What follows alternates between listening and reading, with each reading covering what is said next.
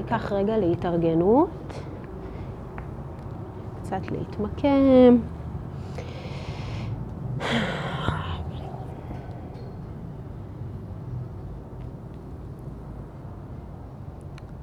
רק לתת כמה רגעים למעבר.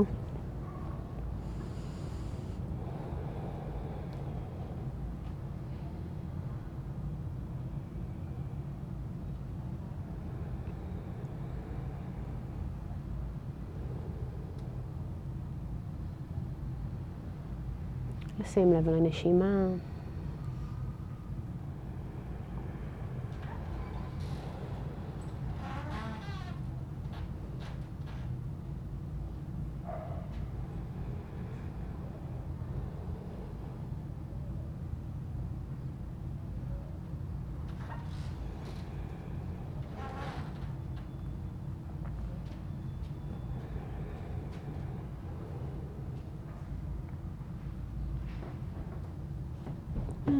לאט לאט נפקח את העיניים, נחזור לחדר.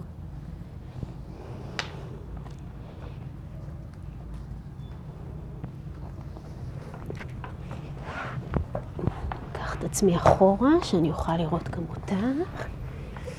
אוקיי, אז היי, אה, שוב. אה, אוקיי. אז בפעם הקודמת בעצם די סיכמנו את הנושא של ההמסה, שזו הימה הראשונה מבין חמש, והימות הן האיבר הראשון מבין שמונת איברי תרגול היוגה. אוקיי? זה המקום שבו אנחנו נמצאים בטקסט. כמו שאמרתי בפעם הקודמת, נראה שנשאר בו עוד זמן מה. זה אולי אחד הנושאים הכי מעניינים אני חושבת, ביוגה סוטרה, הכי, הכי מעניינים מנקודת המבט של האדם שמנהל חיים בעולם, כן? יש, יש נושאים ביוגה סוטרה שמאוד מעניינים מבחינה פילוסופית, יש נושאים ביוגה סוטרה שמאוד מעניינים מבחינה תרבותית, סוציולוגית, אנושית, שמאוד מעניינים מכל מיני בחינות, אבל הימות זה באמת המקום שבו הטקסט הזה מקבל את הממשק הכי ברור לתוך החיים שלנו. ובעצם עונה בדרכו שלו על שאלה שאני חושבת עולה אצל הרבה מתרגלים אחרי איזושהי תקופה, והיא איך אפשר להרחיב את התרגול מחוץ לגבולות התרגול הפורמלי שמתרחש על המזרן או על כרית המדיטציה. כלומר, איך אנחנו יכולים לממש או לגלם את הדבר המופשט הזה שקוראים לו יוגה בכל פעולה שאנחנו עושים. מתוך ההבנה האפילו אינטואיטיבית בתור התחלה, שזה אפשרי ושזה נכון ושיש ערך לאיכות הזו של היוגה כשהיא מפושטת לכל פעולה ופעולה במחשבה, מילה ומעשה. אז הימות הן באמת המקום שבו היוגה סוטרה עושה את המעבר הזה, ובעצם קצת מדברת איתנו על איך להיות בעולם בדרך היוגה. יש טקסטים שמרחיבים הרבה יותר בנושא הזה. אז היוגה סוטרה היא די מצומצמת בהקשר הזה, אבל עדיין נותנת לנו הרבה חומר לדיון. ובפעם הקודמת, כמו שאמרתי, סיכמנו את ההמסה, שזו הימה הראשונה, אי פגיעה. דיברנו עליה די הרבה, וכמו שאמרתי, אני גם אכתוב על ההמסה החודש, ואפשר למצוא את זה בפייסבוק שלי ובניוזלטר שלי, מי שרוצה או רוצה להצטרף. ואני עוד יפנה גם לדברים שכתבתי בעבר על הנושא הזה, כי זה באמת נושא מאוד מעניין. ודנו בו בצורה שאני חושבת שהיא די רחבה, כן? ומניחה תשתית טובה ללעבור לימות הבאות. ולקראת סוף המפגש האחרון התחלנו לדבר על הימה השנייה, סטיה. שסטיה מילולית זה אמת בסנסקריט. ומה שנעשה היום זה אני קצת אחזור על העקרונות המאוד התחלתיים שדיברתי עליהם בפעם הקודמת בנוגע לסטיה, ואז נפתח עוד את הדיון בנוגע לימה השנייה, סטיה אמת. אז מה זה האמת הזו כשאנחנו מדברים על סטיה? אז, אז גם במקום הזה אנחנו יכולים לראות כל, כל הזמן כמה רבדים אה, של פרשנות והתייחסות לימות. אפשר להתייחס אליהם כצווים התנהגותיים מאוד פשטניים, מאוד בסיסיים, אי פגיעה, לא לפגוע, אמת, לומר אמת ולא לשקר. וכיוצא בזה. תכף נגיע הלאה לכאלה שהם טיפה יותר מורכבים, אבל אפשר להסתכל על זה מאוד מאוד ברמה הזאת, אוקיי? ברמת הפעולה. אבל משהו שאני כל הזמן חוזרת ומזכירה זה שהמסורת של היוגה לא ממש מתעניינת בפעולה אם היא לא נובעת ממצב תודעתי עמוק ואותנטי.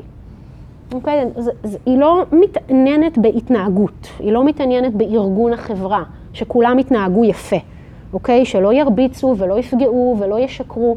אז הדאגה של היוגה היא לא ברמת ההתנהגות, כן? שהעולם יהיה יותר נחמד ונעים ושכולנו נתנהג יפה, אלא היא מתעניינת בהתנהגות רק כאינדיקציה למצב הפנימי, כן? מתוך ההבנה המאוד אינטואיטיבית שההתנהגות שלנו משקפת את מי שאנחנו, כן? ברמה העמוקה ביותר. אז כשאנחנו מסתכלים על סטיה, אנחנו מדברים על אמת שהיא איזשהו רובד קיומי מאוד מאוד עמוק, כן? לא רק משהו שנמצא על פני השטח של לדבר אמת, לא שזה פשוט, אוקיי? כי לא לשקר זה אולי אחד ה... בא לי להגיד נדרים, כי זה תרגום גרוע של סנסקריט אה, למילה ורטה. ורטה זה, זה לא נדר, אבל זה כמו נדר, כאילו מין משהו שאנחנו לוקחים על עצמנו בתוך התרגול. אז לא לשקר זה אולי אחד הכי קשים, כן? כי כולנו משקרים כל הזמן, אולי יושב פה מישהו שלא, אז סליחה על ההכללה, אבל רובנו משקרים, נכון, רובנו משקרים המון. כן, שקר זה משהו שמאוד קשה להיגמל ממנו, ותכף נגיע לזה. אז גם אם אנחנו לוקחים את סטיה ברמה המאוד שטחית, זה לא דבר שפשוט לממש אותו, אבל אנחנו כן רוצים לקחת את סטיה כמשהו שהוא הרבה יותר עמוק, אה, ושמדבר על איזשהו תיאום, קודם כל פנימי, כמובן, בין המחשבות שלנו למילים שיוצאות לנו מהפה, למציאות שהמילים האלה מתארות. עכשיו, בפעם הקודמת דיברנו על זה שכבר כאן יש משהו שהוא מאוד עמוק ומורכב, כי זה דורש מאיתנו להתבונן על המציאות דרך פילטר שהוא יותר ויותר נקי, שהוא יותר ויותר מעודן, כן? על מנת שהמחשבות והמילים שלנו יוכלו להתייחס למציאות כפי שהיא, אוקיי? ובמובן הזה לגלם אמת. עכשיו, מה שמעניין לראות זה את הצד השני של זה, שכשאנחנו לא עושים את זה, כן, כשאנחנו לא רואים את המציאות כפי שהיא, כשהפילטר שלנו עכור בהכללות ובהשלכות ובשיפוטים ובדעות ובכל הדברים שאנחנו מעמיסים על נקודת המבט שלנו, שמתגלמים בדיבור שלנו, כן, באופן שבו אנחנו מתארים את המציאות, זאת פגיעה. זה ברור מה אמרתי? כן, האופן שבו אנחנו לא רואים את המציאות בצורה בהירה, הוא לא פוגע רק בנו, כן, הוא פוגע בראש ובראשונה בנו, אבל כתוצאה מזה הוא גם מהווה המסה, כן, פגיעה. עכשיו, כמובן שגם בהמסה דיברנו בעיקר על פגיעה פנימית, כן, היכולת שלנו לא, נפ... לא לפגוע חיצונית מושתתת אך ורק על היכולת שלנו לא לפגוע פנימית, אבל לשים לב לקשר הזה, כן, שהמקום שבו אנחנו מלטשים ומנקים את העדשה שדרכה אנחנו מתבוננים על המציאות, אמ, הוא כמו אבן היסוד הכי הכי בסיסית של קיום מיטיב. כן? כי זה בעצם ה, ברמה הכי בסיסית האופן שבו אנחנו משתמשים במה שאנחנו רואים. ברור למה אני מתכוונת? האופן שבו, השימוש שאנחנו עושים במה שאנחנו רואים אה, במציאות סביבנו. עכשיו, עוד נקודה שדיברנו עליה בפעם הקודמת, וזה כאילו מובן מאליו, אבל שוב, הרבה פעמים זה לא בדיוק מובן לנו מאליו ברמת ההתנהגות, זה שהדיבור הפנימי שלנו אה, משתקף בצורה ישירה בדיבור החיצוני. ואולי יותר נכון להגיד את זה הפוך. הדיבור החיצוני שלנו משקף בצורה מאוד מאוד ברורה את הדיבור הפנימי שלנו. Uh, הרבה פעמים, שוב, אנחנו עושים את הפייק הזה של לדבר יפה ולדבר נעים ולדבר לאט, באיזה קול עדין וחלש כזה, ו- ולפרגן לכולם ולתת מחמאות וכל הדבר הזה uh, שאנחנו עושים התנהגותית כלפי חוץ, אבל היוגה לא מתעניינת בזה בכלל. אוקיי? זה, זה שוב, זה משהו שמבחינת המסורת של היוגה, uh, יש הזמנה מאוד ברורה להיגמל מהעיסוק הזה. כן, להיגמל מהעיסוק הזה. אה, שקורה מהתודעה החוצה ומהגוף החוצה. אה, ולהבין שהדבר הזה, לא רק שאין לו ערך, הוא לא יעיל, אה, והוא גם בתכלס לא אמין.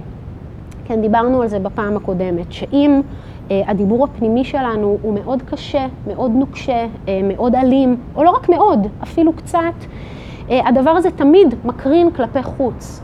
והרבה פעמים יש לנו עם האנשים סביבנו כמו איזה ברית של מאפיונרים כזה, שאני יעלים עין מזה שהדיבור העדין הזה כלפי חוץ לא אמין, ואני רואה ומרגישה את הדיבור הפנימי האלים, ואתה תעלים עין מזה שאתה רואה את אותו דבר לגביי, אוקיי? כי אצל רובנו יש איזשהו חוסר התאמה בין מה שאנחנו יכולים ורוצים ומסוגלים לתת לעצמנו, לבין מה שאנחנו מנסים לתת כלפי חוץ. וכמו מאפיונרים, לא, אף אחד לא ילשין על השני ונמשיך לחיות בכמו איזה סטטוס קוו הזה. אה, והדבר הזה, שוב, הוא, הוא, הוא יכול לעבוד לנו אה, בכל מיני מערכות יחסים ובכל מיני אינטראקציות שאנחנו מנהלים, אבל שוב, מבחינת היוגה הוא, הוא פשוט טריק של האגו, כן? זה מגננה של האגו אה, מהאפשרות באמת להשתנות. ומהאפשרות באמת לשים על השולחן את הדפוסים של התקשורת הפנימית שלי עם עצמי ולבחון באיזה אופן הם מגלמים או לא מגלמים אי פגיעה. אוקיי. Okay. אז, אז זאת עוד נקודה חשובה, אה, שאולי תכף נפתח אותה אה, עוד קצת. אז כמו שאמרתי, אה, הרעיון הזה של סאטיה, כמו כל שאר היעמות, בעצם רוצה לגלם אי פגיעה, אבל הזרקור כמו עובר מאי פגיעה כללית, כן, שעליה דיברנו באהימסה, לאי פגיעה ברמת הדיבור הפנימי והחיצוני, ברמת התקשורת אה, בסאטיה. אז הבדיקה שאנחנו בעצם עושים כשאנחנו מנסים לתרגל ולחקור את סאטיה, זה באמת באיזה אופן הדיבור שלנו, הפנימי והחיצוני, מבטא ההמסה. כן, באיזה אופן הדיבור שלנו אה, מבטא אי פגיעה. וזאת איזושהי נקודה שברגע שאנחנו מתחילים לחקור אותה, הרבה פעמים זה מאוד מאוד מפתיע לגלות עד כמה הדיבור הפנימי והחיצוני שלנו מגלם פגיעה. ושוב, כאן זה משהו שהוא מעבר לניואנסים של אם אני צועק או מדבר חלש, אם אני מקלל, או כן, אנחנו לא מדברים על הביט... הביטויים האלה הם חיים קלים. כי מי שצועק ומקלל, ברור לו שיש לו בעיה, בדרך כלל, ואז הוא הולך לעבוד עליה. אבל גם אם אנחנו מדברים מאוד יפה ואנחנו מחונכים, עדיין הדיבור שלנו אה, יכול לשקף מערכת חשיבה שמושתתת על פגיעה. והרבה פעמים אצל אנשים שמתרגלים אה, או לוקחים על עצמם איזשהו אורח חיים של תרגול, הדיסוננס הזה הופך להיות מאוד מאוד ברור. כן, שיש לי איזשהו עולם של ערכים ועולם של בהירות ועולם של מודעות מתפתח בפנים, אבל ממש אין לי את השפה כן, אין לי את השפה איך לתקשר את הדבר הזה החוצה. אה, וכמה שאני נניח מנסה לטפח חמלה, עדיין בתקשורת עם האנשים שקרובים אליי ומפעילים אותי, כן, עם אנשים שהם יותר רחוקים וזרים, זה יותר קל, יכולה לצאת אה, אגרסיביות או שיפוט מאוד גדול, אה, או צורך להיות צודקת, כן, או צורך שהצד השני יבין, או כל מיני דברים כאלה אה, שכמו הרבה פעמים אנחנו לא מבינים מה, מה בדיוק קרה פה. כי הדפוסים של התקשורת שיש לנו הם דפוסים מאוד מאוד עמוקים, ובתוך האורח חיים של התרגול יש צורך ממש לתת את הדעת אה, על יצירה מאוד ברורה של נתיבים אלטרנטיביים של תקשורת. כי יש משהו מאוד מאוד עמוק בחשיבה שלנו שמתבונן על המציאות בצורה מאוד מאוד היררכית. כן, יש מישהו שהוא צודק ויש מישהו שהוא טועה. ואנחנו נבין עכשיו מי צודק ומי טועה. מי שצודק ינצח, יקבל פרס, ומי שטועה יפסיד והוא יקבל עונש. עכשיו, שוב, זו סכמה שאולי בהתחלה אנחנו מסתכלים עליה ואומרים, רגע, מה הקשר בין זה לביני? אבל 99% מהאינטראקציות שאנחנו מנהלים בינינו לבין עצמנו או בינינו לבין אנשים אחרים, אם לא נתנו על זה את הדעת, הם בדרך כלל בדפוס הזה. אוקיי? אני צדקתי או טעיתי? כן, התנהגתי בסדר או לא בסדר? אז אני בסדר, אז אני מדהימה, או אני לא בסדר ואני אשמה, אוקיי? ואם אני אשמה, אז איך אני אתעלל בעצמי עכשיו, אוקיי? כל אחד לפי הטעם שלו, אוקיי? יש לנו הרבה דרכים להתעלל בעצמנו, אם יצאנו לא צודקים ואשמים, אוקיי? אותו דבר, צד שני. אז שוב, זה לא בהכרח בקללות ובצעקות, שוב, אם זה בקללות ובצעקות זה בדרך כלל במצב טוב. יש לנו דרכים מאוד מאוד מתוחכמות ומעודנות להעניש את עצמנו ולהעניש את האנשים סביבנו, דרך תקשורת או אי תקשורת. כן, גם שתיקה, גם silent treatment זה עונש, שאנחנו עושים אותו דרך הדיבור. אז במקום הזה אה, זו הזדמנות לחקירה מאוד מאוד מעמיקה, כן, להוציא מהבוידם את כל הדפוסים של התקשורת שלנו. ולראות שלא רק שהתקשורת שלנו מבוססת על מערכת חשיבה שהיא מאוד מאוד היררכית, מערכת חשיבה של שכר ועונש שמושתתת על פגיעה. כן? כלומר, אין, אין אפשרות לראות את המציאות דרך פרספקטיבה כזו וליישם אי פגיעה. ועוד דבר שאנחנו בדרך כלל רואים שאנחנו מתחילים לחקור את זה, זה שהתקשורת הזאת היא מאוד מאוד לא יעילה. בהתחשב בעובדה שרובנו רוב בני האדם רק רוצים להתקרב, כן? אנחנו רק רוצים שיהיה לנו טוב, אנחנו רק רוצים שיהיה לנו נעים, אנחנו רק רוצים לתת ולקבל אהבה, אנחנו רק רוצים להבין באמת את הצד השני, אה, ואנחנו רוצים להיות מובנים בעצמנו. אז שוב, דפוסי התקשורת שאנחנו בדרך כלל מורגלים בהם, לא רק שהם מבטאים פגיעה, הם מאוד מאוד לא יעילים בלעורר אמפתיה אה, ולתת אמפתיה לצד השני. אה, וכשאני אומרת אמפתיה, אני מתכוונת לחמלה. אוקיי? אמפתיה וחמלה זה שני, אה, שני ביטויים שהם מאוד מאוד קשורים בעיניי. אז כל המקום הזה של סאטיה בעצם שם את הזרקור על זה, כן? על באיזה אופן דפוסי התקשורת שלנו יכולים לבטא אה, אי פגיעה. שאלות או תגובות? כן.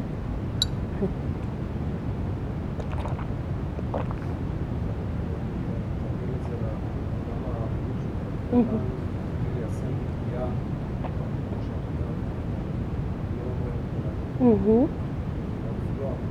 נכון.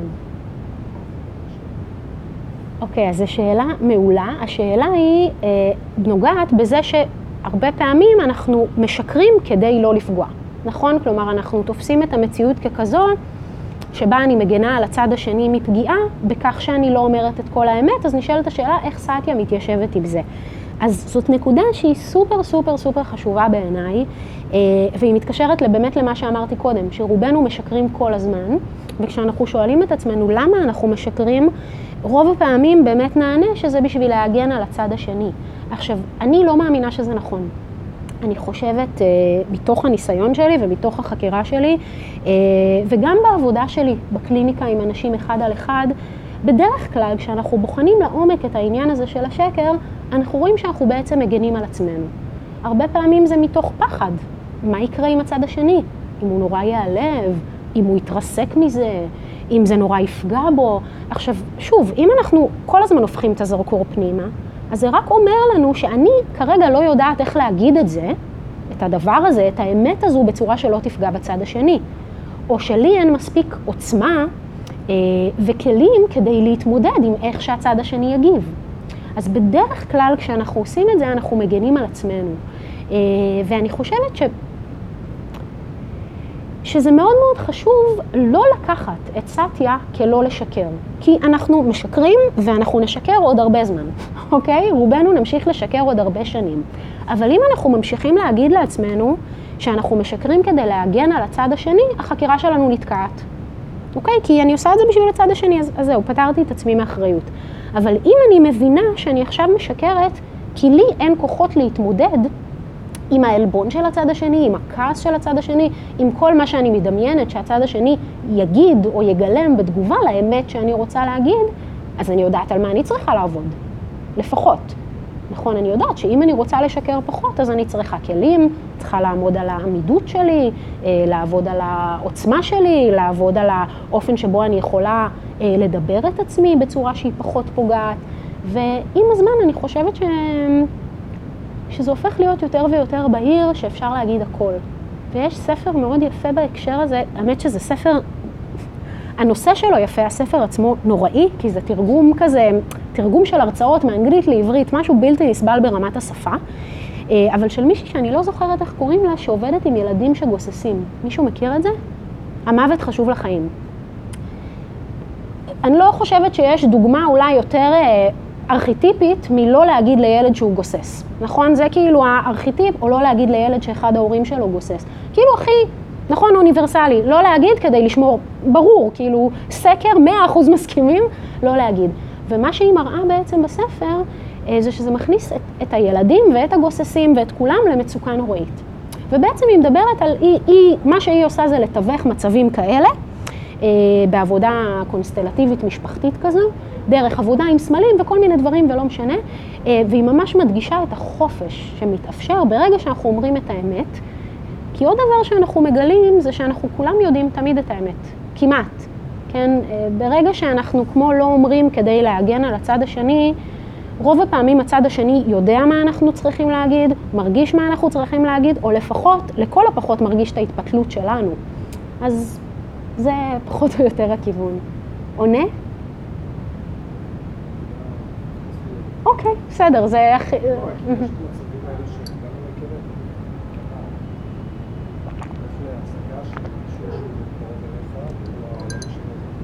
Mm-hmm.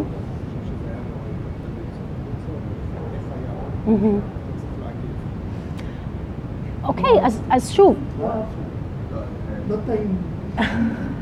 זה לא שהוא לא טוב, לא טעים. חצי. אוקיי, אבל לא, זו דוגמה, זו דוגמה טובה. כן, גיא. אוקיי, כן. נראה לי שאם אתה מסתכל על ההבדל הוא בין אם אתה עומד בפני עצמך שאתה אומר את זה לא כדי, כאילו, לא כדי להעיר. כדי לא להתמודד באמת עם התחושות שלו, אתה לא רוצה לפגוע בו, ולא להתמודד עם התחושות שלו, כי אתה לא יודע מה לעשות עם זה עכשיו, זה שונה מלהגיד, טוב, אני מגן עליו, נכון. לא, אין לי שום דיאלוג עצמי. נכון. כן. ליאור, רצית להגיד משהו? אני לא חושב שזה דיון של, אם אני מבין מה שאתה אומר זה לא דיון של מה התחושים שלנו חברתית. זה משהו, עבודה פנימית. לא שהדבר הזה אומר, אל תשקר, או תמיד תגיד את האמת. נכון, אבל, שוב, זו דוגמה חשובה, כי במקומות, אלה מקומות, לדוגמה, שבהם החקירה הפנימית שלנו נתקעת, ואני חושבת שזאת הנקודה המהותית. כי אני, אתה יודע, כמו תוכי, איך היה מדהים, איך האוכל טעים.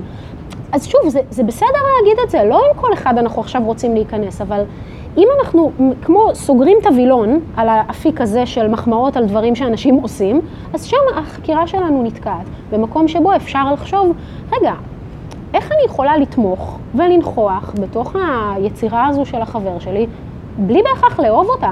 כן, אני יכולה להחמיא לו על האומץ שהוא גילה, נכון? ברור, בזה שהוא הרים את זה, או עלה על הבמה והופיע, ושהיה לי מאוד נעים לראות אותו מתבטא, כלומר, זה...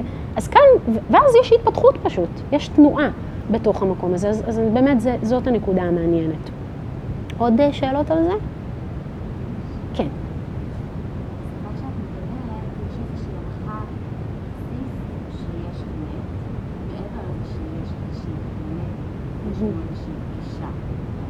Mm-hmm. גם אם יש איזושהי אמת מוחלטת או אבסולוטית, וגם כאילו את בונה את זה שבעצם יש לנו גישה לאמת ושם כזה, אחד, כאילו שאין אמת, יש איזושהי פרספקטיבה, וצריך לה, כאילו, גם אמת בעיניי זה משהו שקצת מבטא כאילו משהו מוחלט. איפה שמעת את ההנחה הזאת? תנסי לדייק לי בתוך מה... בשימוש. במושג, ואז גם שימוש בזה שיש לי איזושהי גישה לזה. כן.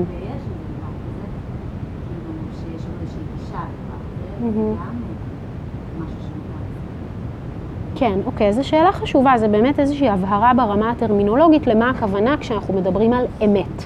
אוקיי, אז, אז זה, זה שוב, זו הבהרה חשובה, כי, כי לא, ההנחה הזו היא לא קיימת. כלומר, ההנחה שאת חושדת, אה, אה, וזו הסתייגות מאוד מאוד טובה, כי הלחשוב על זה שיש אמת, ואו שהיא בידיים שלי, או שהיא בידיים שלך, ואנחנו עכשיו נברר את זה, ושוב, או שאני צודקת, מנצחת, את טועה, מפסידה, או הפוך, ואז אנחנו נתחשבן, זה בדיוק הדפוסים שאנחנו רוצים לרדת מהם. כשאנחנו מדברים על אמת סטיה, אז כמו שפתחתי, אנחנו מדברים קודם כל על התיאום העמוק הזה בין המחשבה, מילה ומעשה, בין האופן שבו אני מתבוננת על המציאות לאופן שבו אני מבטאת אותה במילים, למציאות כפי שהיא. עכשיו, המציאות כפי שהיא זה לא איזשהו אובייקט סטטי שאנחנו מתבוננים בו ומתארים אותו, ומי שהוא יותר אה, רוחני, הוא יותר צודק, אלא זה, הדגש פה הוא על נקודת המבט, על הפילטר, אוקיי? כלומר, ככל שאני מתבוננת על המציאות, ואני אגיד רגע עוד משהו, שהערך הוא לא שהדבר יהיה אמיתי במובן של אני צודקת, אלא שהוא יהיה אמיתי במובן של אני עושה הכי טוב שאני יכולה כדי להתבונן ולתאר את המציאות מתוך פחות השתוקקות ודחייה. כן, מתוך פחות תגובתיות, מתוך פחות השלכה, מתוך פחות שימוש לרעה במציאות ובדברים שאני רואה.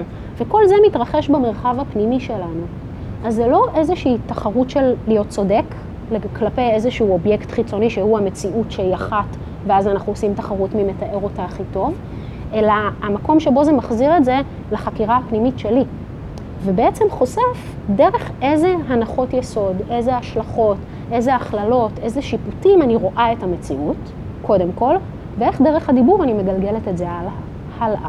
אוקיי, אז זו הבהרה מאוד מאוד חשובה, שזה לא איזושהי אמת מוחלטת, כי זה, זה, זה, זה לחלוטין לא חלק מה, מהמערכת הנחות של המסורת הזו, בטח לא כלפי חוץ, כן? בטח לא בעולם התופעות, שהוא גם ככה משתנה וזז באופן מתמיד. זה עונה? אוקיי. עוד שאלות? אולי אחת יש? משהו להגיד. אמת, כן. כן. אמ, לא בדיוק. לא כן, נכון. סאט זה, נקודה חשובה ומעניינת, כי סאט בסנסקריט זו מילה שכבר דיברנו עליה, באיזה הקשר מישהו זוכר? לומדים סנסקריט, יפה, סאטווה. אז סאטיה זה מאותו מקום של אה, נמצא, הווה, קיים, אוקיי? משהו סאט זה משהו הווה במציאות כפי שהיא. אוקיי? אז זה באמת קונספט שמבחינה אה, תרבותית, דתית, לשונית, הוא שונה מהאמת הזאת שיש לנו. נכון, האמת המונותאיסטית הזאת של אמת. אז, או הוויה. הוויה, אבל כאן אנחנו כבר נכנסים... אמת זו מילה כבדה. נכון, אבל האמת, האמת, שמה ש... שזה אמת. כן, לא, האמת שמה שאני הכי אוהבת לעשות זה ברגע שניהלנו את כל הדיון הזה, אז אנחנו יכולים פשוט להגיד סאטיה. נכון? כי אנחנו כבר מבינים את המשמעות המעובה. אנחנו יודעים סנסקריט שוטף. אבל בהקשר הזה באמת תמיד יש את, ה, את המשפך הזה, כן, שמרדד את, ה, את הרבדים ואת האובעים, כשאנחנו מנסים לעשות תרגום שהוא לא אה, מילולי. ויש צורך בתרגום שהוא לא מילולי, כי אם אני עכשיו אכתוב ספר על היוגה סוטרה ואני אתרגם סאטיה להוויה, מה זה אומר? אז אה, תמיד יש לנו את המתח הזה, אבל זה, זה דיון מאוד מעניין. אוקיי, אז אם יש עוד שאלות אפשר לקחת בחוץ. אה, תודה. סוף שבוע טוב, שבת שלום, אה, ונתראה שבוע הבא.